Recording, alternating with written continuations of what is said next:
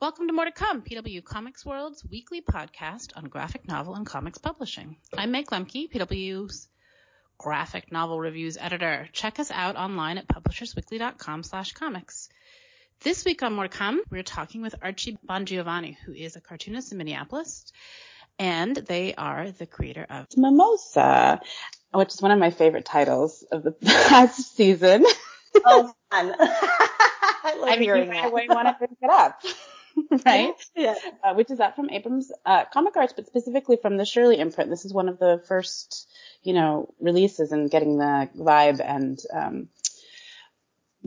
world out there for Shirley, which is Mariko Tamaki's line at Abrams Comic Arts. And briefly, I'm going to say about Archie that they are a comics artist and illustrator who focuses on making work that's gay and good. Their other books include The Quick and Easy Guide to They/Them Pronouns, and the long-running Greasebats, which was on and is on Autostraddle. Maybe we can catch up on that. No longer on Autostraddle, but yeah. Yeah?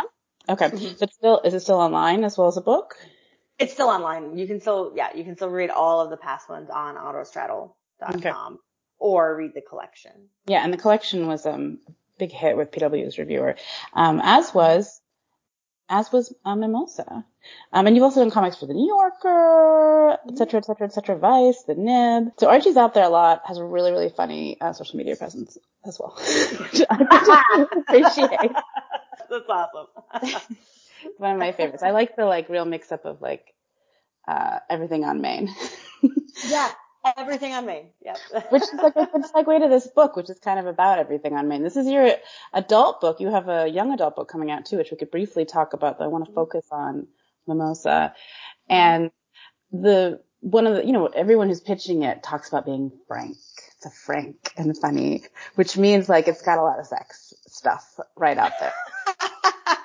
That is so funny, because to me, it's so funny to hear, how different people feel about or see or read into the sex content of my book. And a lot of reviewers are like, this is a really frank book. Like you were saying that they're there's sexes in it. It starts with a magic wand breaking down. Mm-hmm. And then I go to, I had, a book release here in Minneapolis, and the audience was a lot of my queer peers and stuff, and someone raises their hand and they're like, why wasn't there more nudity in this book? So it's just so interesting to hear there are different people, different viewpoints of it, where people are yes, this is really frank, and then also some people who are but there could have been more, it could have been there was only a little nudity. Let's clarify for our readers, we're not talking about a Disney magic wand. We're talking about the kind that plugs in. Classic. Correct. Which is the image you're using all over social. It's quite funny. You're bah, bah. She has the wand. My little promo images, I'm just going to have the magic wand just peeking in the little corner of the promo. Yeah, it's a very vibrator-first book. So... So what it's about, we should say, is a group of queer friends. It's about coming not of age, but sort of coming into adulthood or being in adulthood. So they're in their 30s. One is in their 40s. Yeah, about to turn 40. And these. They live either half the time together because they're crashing on each other's couches, or they used to live together. They're all in each other's drama. And it's really about a group of friends. People could make real Sex and the City type conversations, an anti-Sex and the City, Sex and the City style book. But they're getting kind of annoyed at each other. Really it's about getting it. It's like group therapy where you're annoyed at all the other people and then you learn about yourself. And it's very funny. Yeah.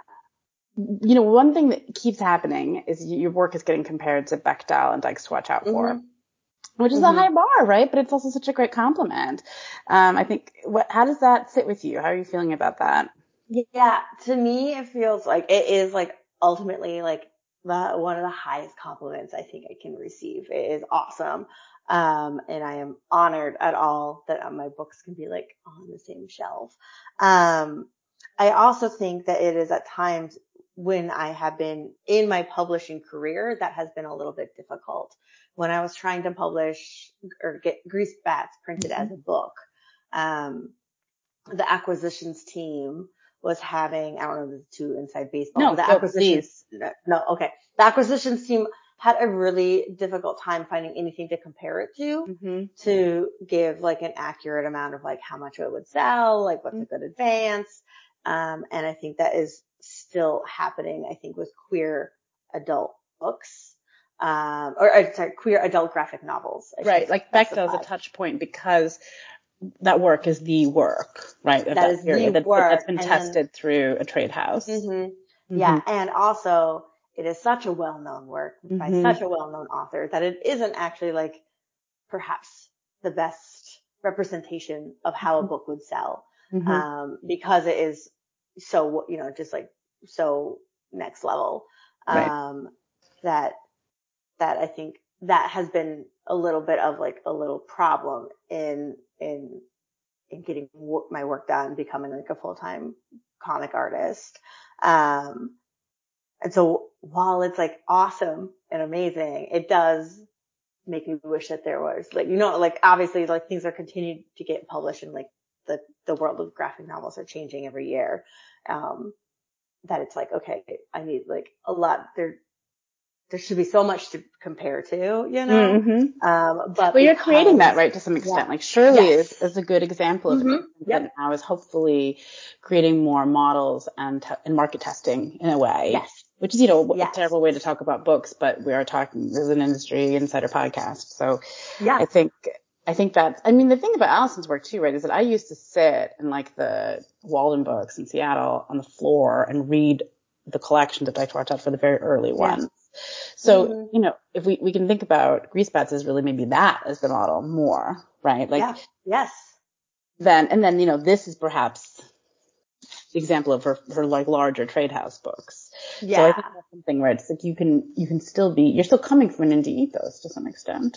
Yeah, absolutely. Like, yes, very much so with like, Greasebats is like, it's, you don't have to pay to read it. You can like easily read it online if you want. It's, I think, easier to read it as a printed collection, but, yes. And I do a lot of like zines and self-publishing too.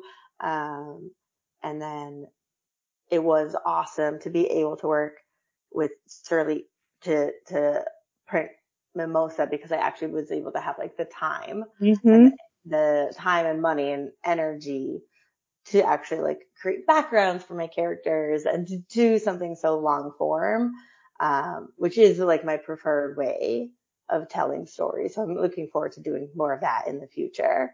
But yeah, it is like there, I have like my little strips, Greasebats, and now I have like a longer form graphic novel out. Let's talk about the characters, Mimosa. I think what's so appealing is they're so relatably flawed. So these Minneapolis queers, best friends, Chris, Joe, Elise, and Alex. Yeah. Do you want to talk?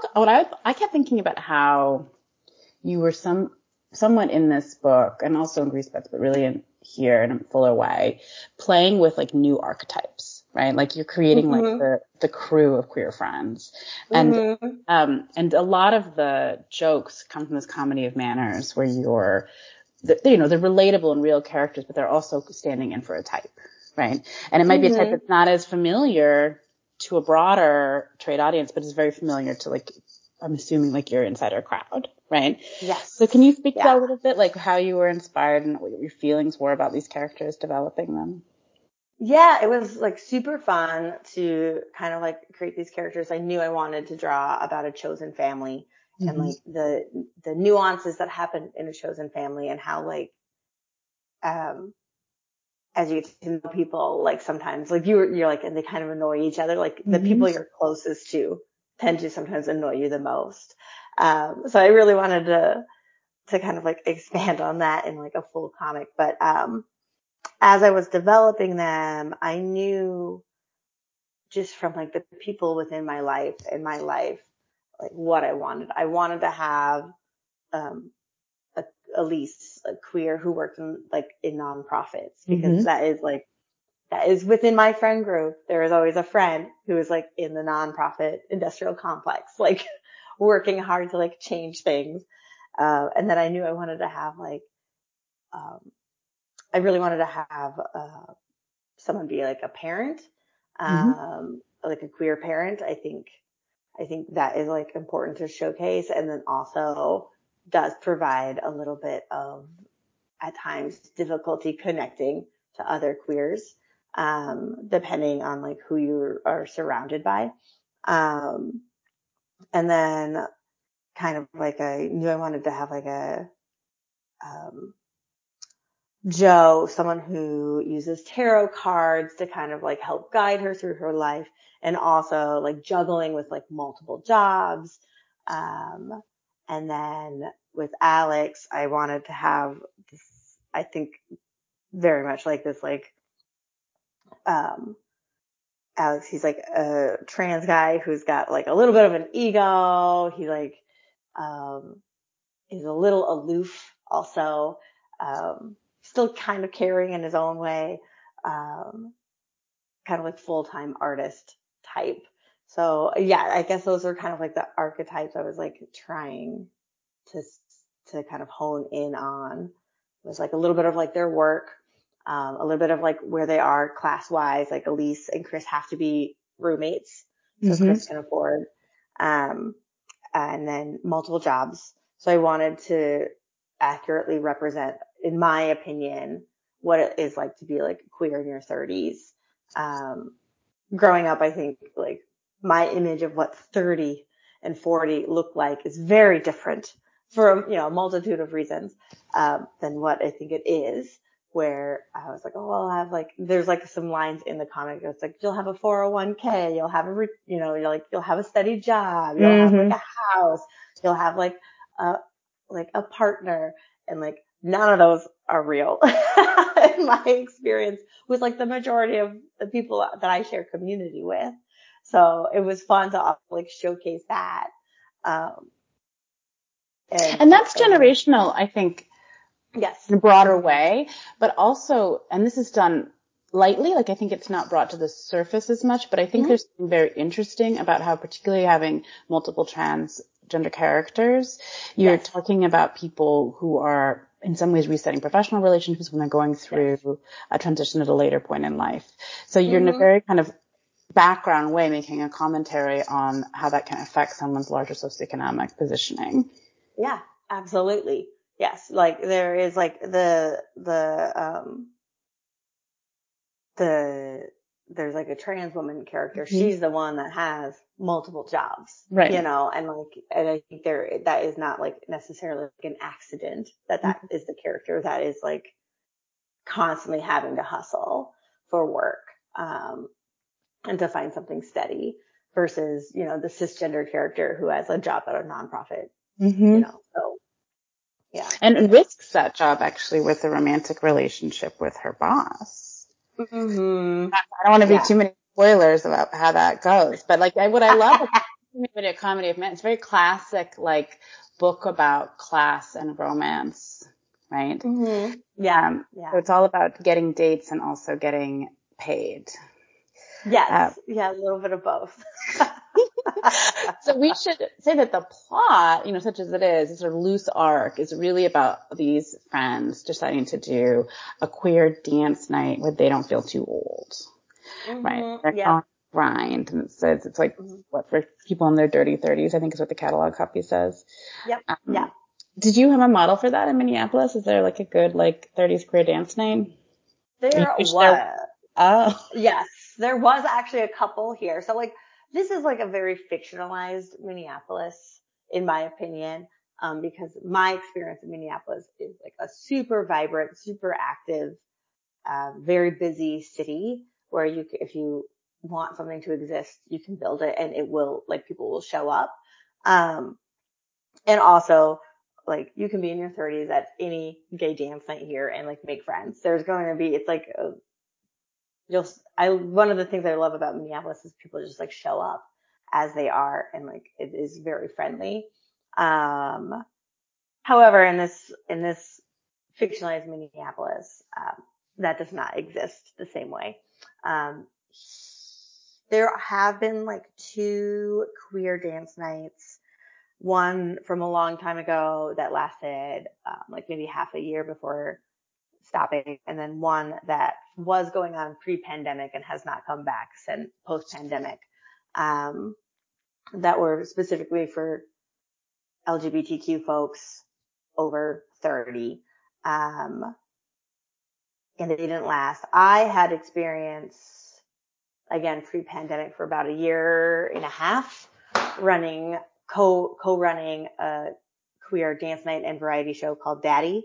Mm-hmm. And so that was also kind of inspiring for Grind in the book, is that I was with like some friends organizing a queer variety show / dance night that was like pretty successful while it existed.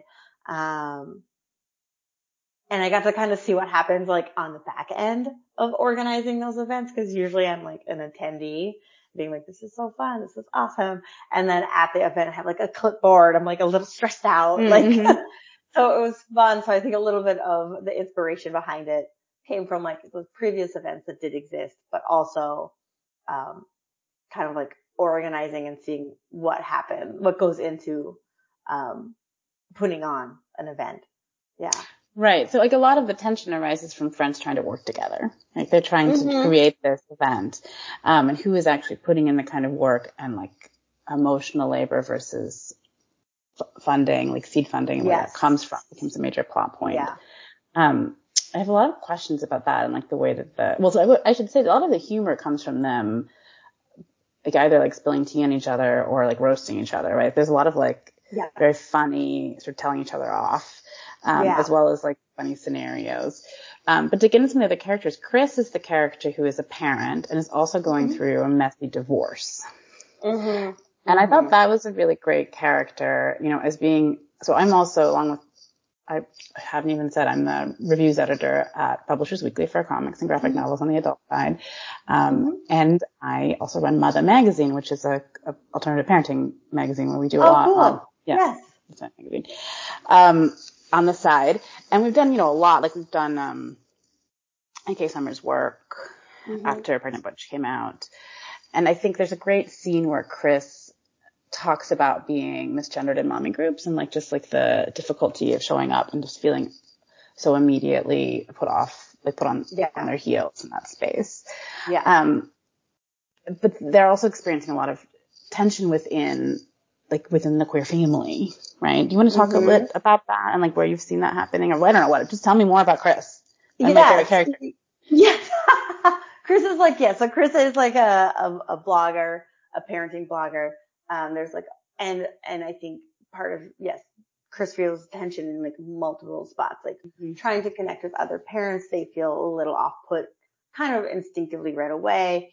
A lot of the groups that I think Chris has partaken in is, tend to be like pretty cisgender, heterosexual, and like there's a scene where like Chris is getting like misgendered by other parents. There's also like a small little, I don't know if you noticed, but there's like a little sign above Chris's desk where, Chris's blog is called Parenting Beyond the Binary. Yeah. Mm-hmm. And then there's like a little plaque that's like #1 mommy blogger of the year, Parenting right. Beyond the Blog. Yeah. So there's like, it's like Chris is like in this like in between space, mm-hmm. And is trying to navigate it. And Chris is also in like an in between space when it comes to like their queer community. They have their chosen family, that they rely a lot on.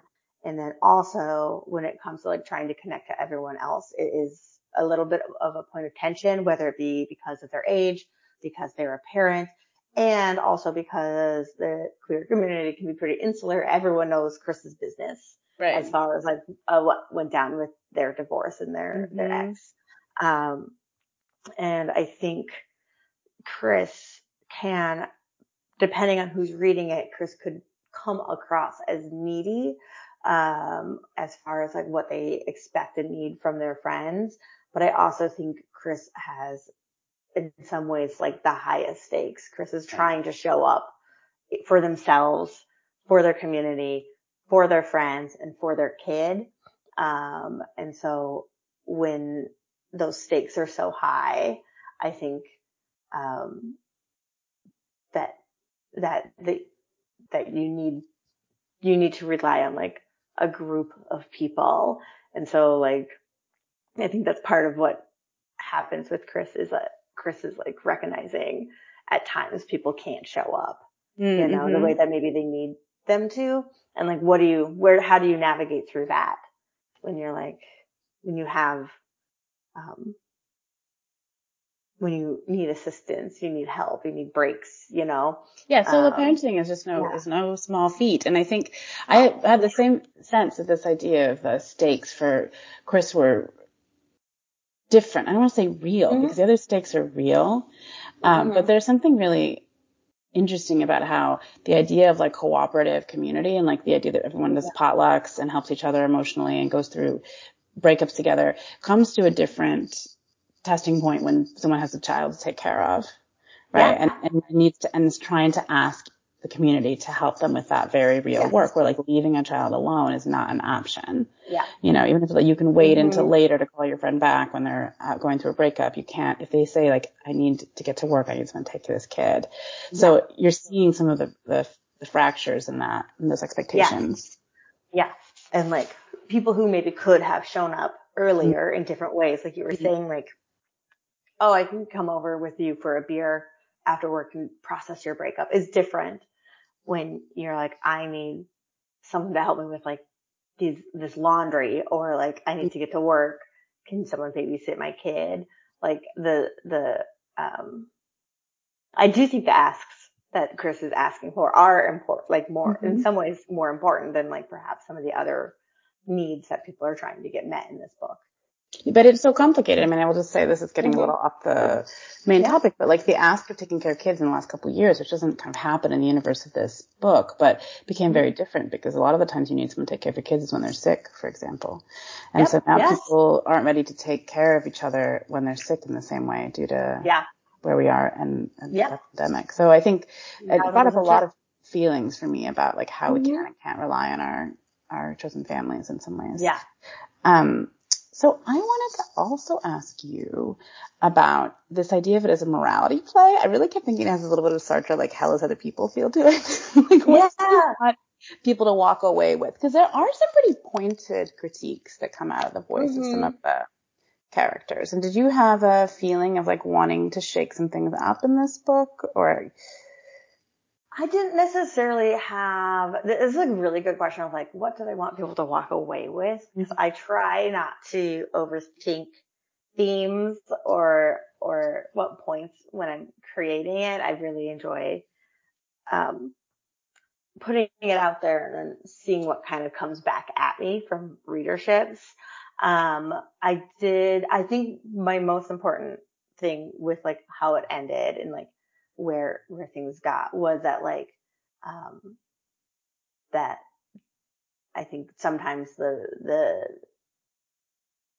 people that you've known the longest aren't the ones that are going to stay in your life the longest, or like just because you've known them the longest doesn't necessarily mean that they're always going to be good for you.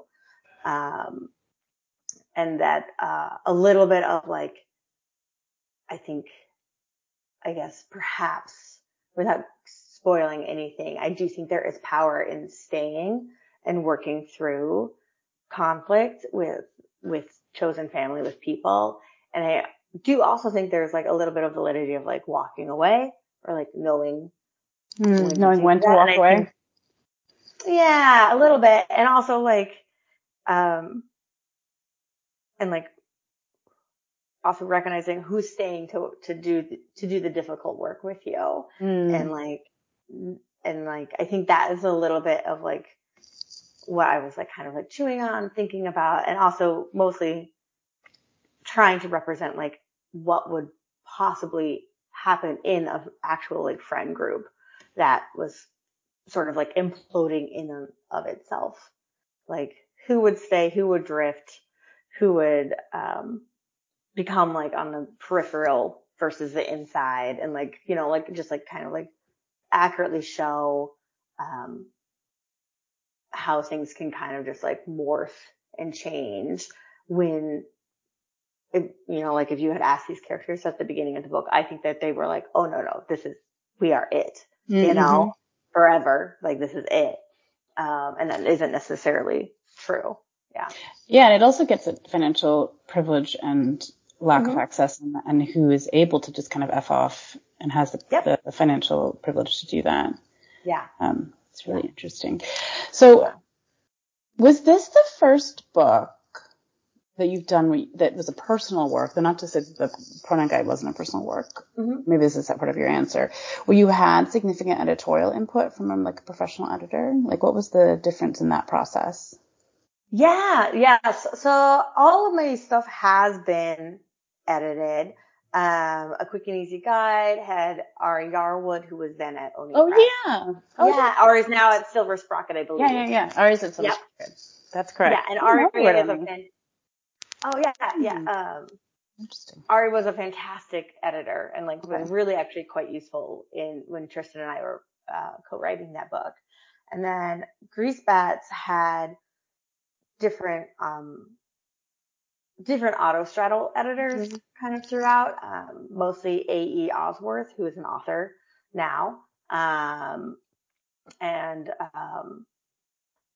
This for Mimosa, it did have significant editing, and it was really awesome and really interesting. So when I took it to Charlotte and Marco, originally it was kind of about all four characters equally.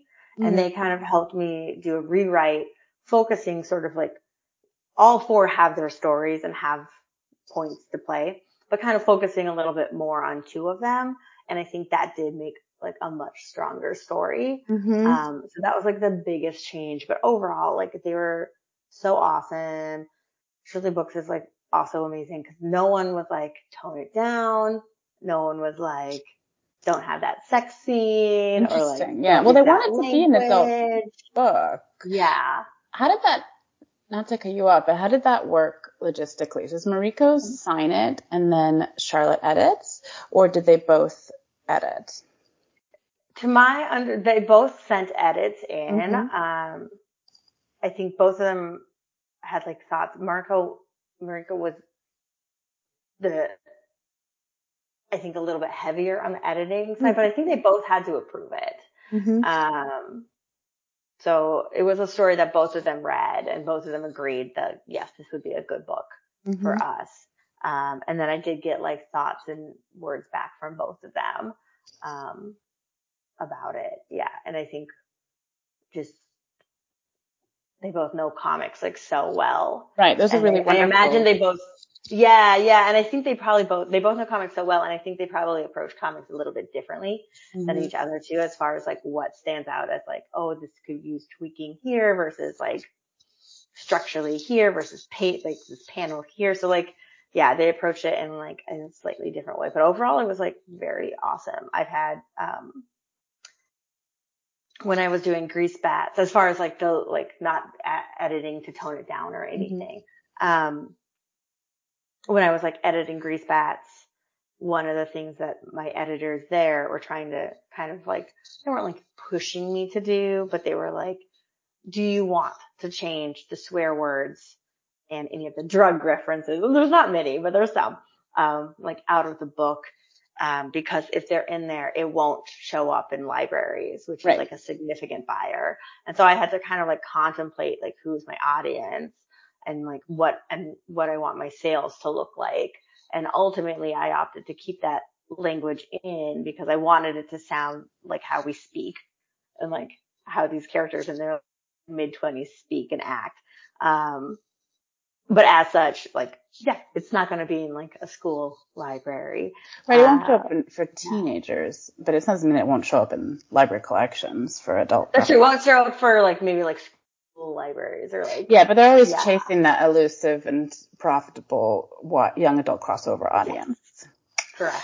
Yeah. Is that why you think friends are asking you about nudity? Is because they wondered if you had been censored in the current book? Do you think that's what they were trying to get at, or they just wanted more? I think a little bit of both. I think they were probably they were trying to pry to be your editors asking blah blah blah, and it's no, actually this is just how the plot played out. I think if one of the characters was a nudist, they would be nude all the time.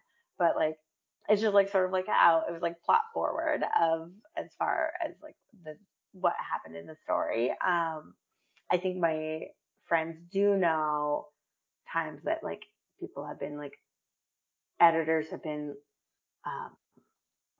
a little nervous to do my work before, mm-hmm. either because of like my social media presence or because of my previous work. So I have one, I wrote a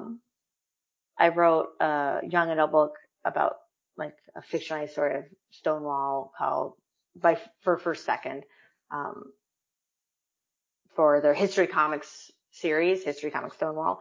And they were pumped to have me write it and stuff, but they were also a little nervous and they were like, do you think maybe you could like keep your Twitter, your Instagram a little like PG for like a couple months around when it was like published? And I was like, maybe. Yeah, I don't recall that.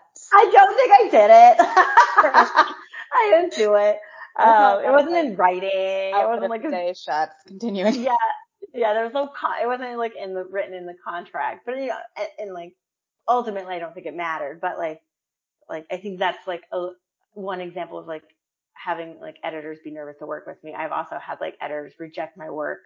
I remember one specific time I was pitching something and, this editor who felt the need to tell my agent that he was gay was like, I don't see myself in this work. I think that it is like kind of lewd. I think it's really explicit. And like the image I think that was like really standing out was like a character boiling their dildos. So like to me, it's like that character has a shirt on. They're just doing their day to day. Well, and they have clean dildos. Like I don't know. Like, and then they have clean dildos. But I'm a little worried about that person. Like I know, right? Like what are you doing? It's just like so interesting. I feel like I've gone on like a tangent. But like, I think when it comes to graphic novels, things that maybe would be okay in like a written book become that much more explicit because you can kind of there is like an actual visual of it. Yes, absolutely. Whereas, this is why graphic novels have been the easy, insidiously easy poster child for the book banning, you know, movement currently. Yeah. Mm-hmm. And like as we're joking here, and as I have this tendency to joke about, your work brings up these great like easy frank jokes. I don't know. We'll see. Like, will this get clipped on the podcast? Kate, you let me know. Kate's our producer. Oh, great. Because I think, you know, my co-babe was at MoCA on two panels and Maya's just dealt with so much recently, but it's only a panel or two in genderqueer that were needed. And because the panels are so easy to isolate, right, as graphic novels. Yeah. And so I can see that where like, you know, I mean, Benji Nate also has a lot of sex toy jokes in the new book coming up. Yeah. And I think it's generational, right, as well. Like your potential, I don't know who the editor is, of course, that you're alluding to, but like it's a generational thing to some extent, right? Like what people are willing to talk about. But what was in like, say, Stone Butch Blues is like, it's written. And so people can't, it's not drawn. It's not as easy to kind of post on social media and get this gut reaction from out of context for folks who don't understand queer literature. Yeah. Right. So you can see people trying to navigate that and just be more nervous on the industry side. Like they don't want, like they want to figure out how much they have to lawyer up in the current. Yeah. Time, right. Yeah. Yeah. It is like, it has inherent risks. That's true. Yeah. So like, but it's, I mean, kudos to you and kudos to Marco and Charlotte for just moving ahead boldly with the work. Like, they know what the environment is right now, and they're absolutely making it forefront in this book. Mm-hmm. Mm-hmm. Yeah. Speaking of drawing instead of writing things, you know, have there been storytelling challenges that you were able to address because you're doing comics? And like, how has that happened for you? I'm not sure there's necessarily like storytelling challenges. Comics have always just been it for me as far as like how I will tell a story. I think I've always been attracted to the juxtaposition between an image and text, and like the power that can happen between that. And also I think being able to draw an expression is just like the most exciting thing, to be able to draw like a complicated expression with just like a few lines. Yeah, it's just always attracted me. So, ever since like I was like in high school, I have like a diary entry where I'm like, I don't care what I do as long as I'm drawing comics. Aww. Like, yeah, I know. Young Archie, look. I know, look at me now. So like there was never really like any sort of other way to kind of like share my work other than like comics. Yeah. So I do think it has its unique challenges to be a comic artist. You actually do need to learn how to draw everything. Mm-hmm. Which is, I think, I think people don't necessarily understand quite how daunting that is to like figure out perspective and mm-hmm. how to draw people and how to draw, like, how do you draw, like, how do you simplify something that isn't, that's like harder to simplify, where it's like, you know, we all know like a lamp is really easy to simplify with like, you can't see that. You won't be able to see it in the podcast. Yeah. you know what, like an infographic of a lamp. Yeah, like an infographic of a lamp looks like. And like, I think part of what makes cartooning so fun is that you get to do that with like everything of like, how do you draw a couch? How do you draw a pillow? How do you draw shoes? And I think that is like a little bit of a challenge, but it's like very fun.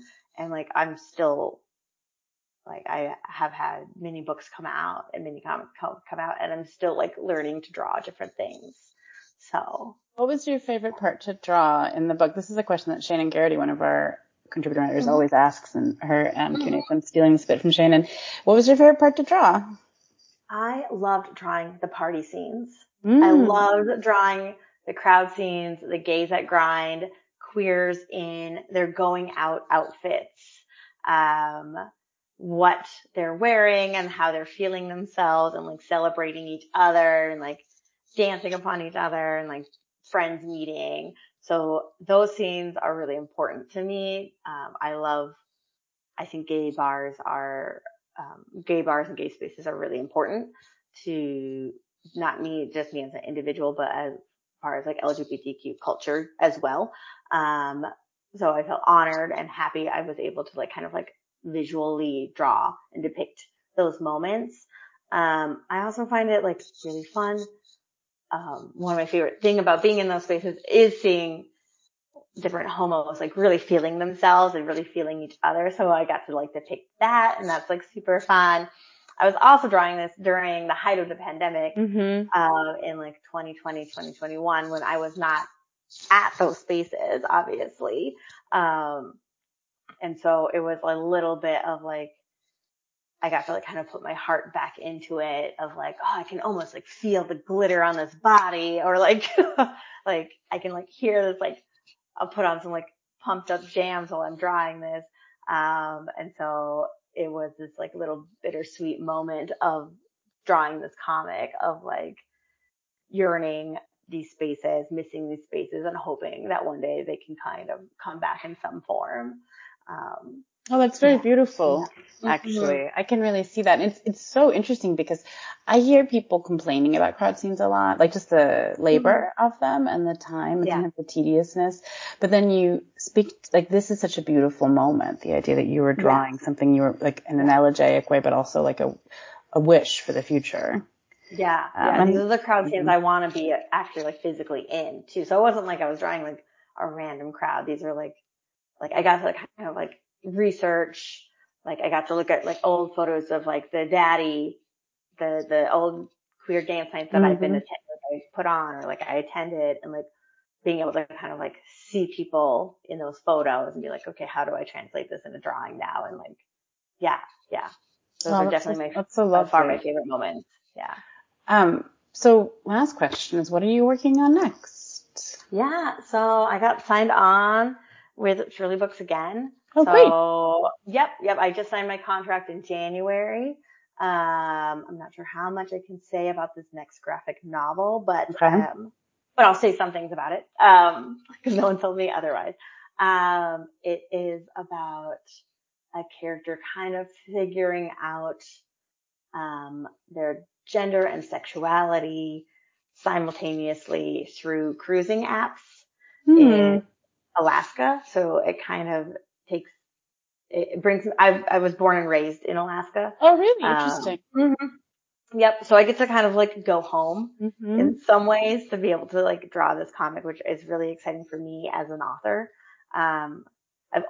I think Alaska is such like an interesting place and such a unique place that I feel excited to like kind of like go back to that locale.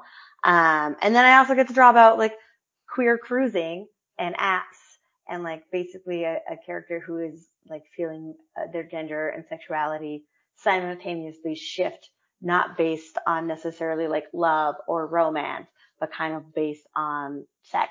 And I find that really exciting, and I think it's going to be really fun. And there will be more nudity than in Mimosa, I guess. Despite it being cold, everyone's going to take off their clothes.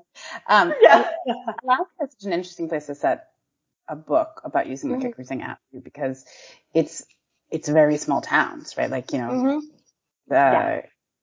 it's got a lot of isolation. You know, everyone has done this business. Yeah. It's a small town. It's like pretty like insular. It's, and like that is like not just what this is about. It's also about like a character who is also kind of feeling like a little insular in and of themselves. So, I guess supposedly it's about like expanding horizons in like a small space. And you're going back to be in your hometown and look around and like take some. I don't know yet. I think I will probably take this opportunity to write it off as a business expense to go back there. Yeah. I still have, my dad still lives up in Alaska. And I do try to go back every couple of years. So I do think like going back this time with like the point of like taking some reference photos, or like there's some bars that it takes place in. And hopefully like really capturing the feel of specifically Fairbanks is where I'm from, which is like in the middle. It's not necessarily like a visually, like the mountains and the forests are so gorgeous. And then the city itself is like very concrete. So it's like visually really interesting. You gotta put your dad as like a background character, just like sitting somewhere. Absolutely. He'll make it in. Yeah. I try and put as many like little like goodies for myself and the people that know me in my books as I can. So as many little like things that people I know or books I know or whatever. Yeah. That's great. Well, thank you so much, Archie, for your time. And we want to remind listeners to please check out Archie's new book, Mimosa, which is out from the Shirley imprint at Abrams Comic Arts. Also find more to come on publishersweekly.com/comics. Thanks, everyone. See you next time.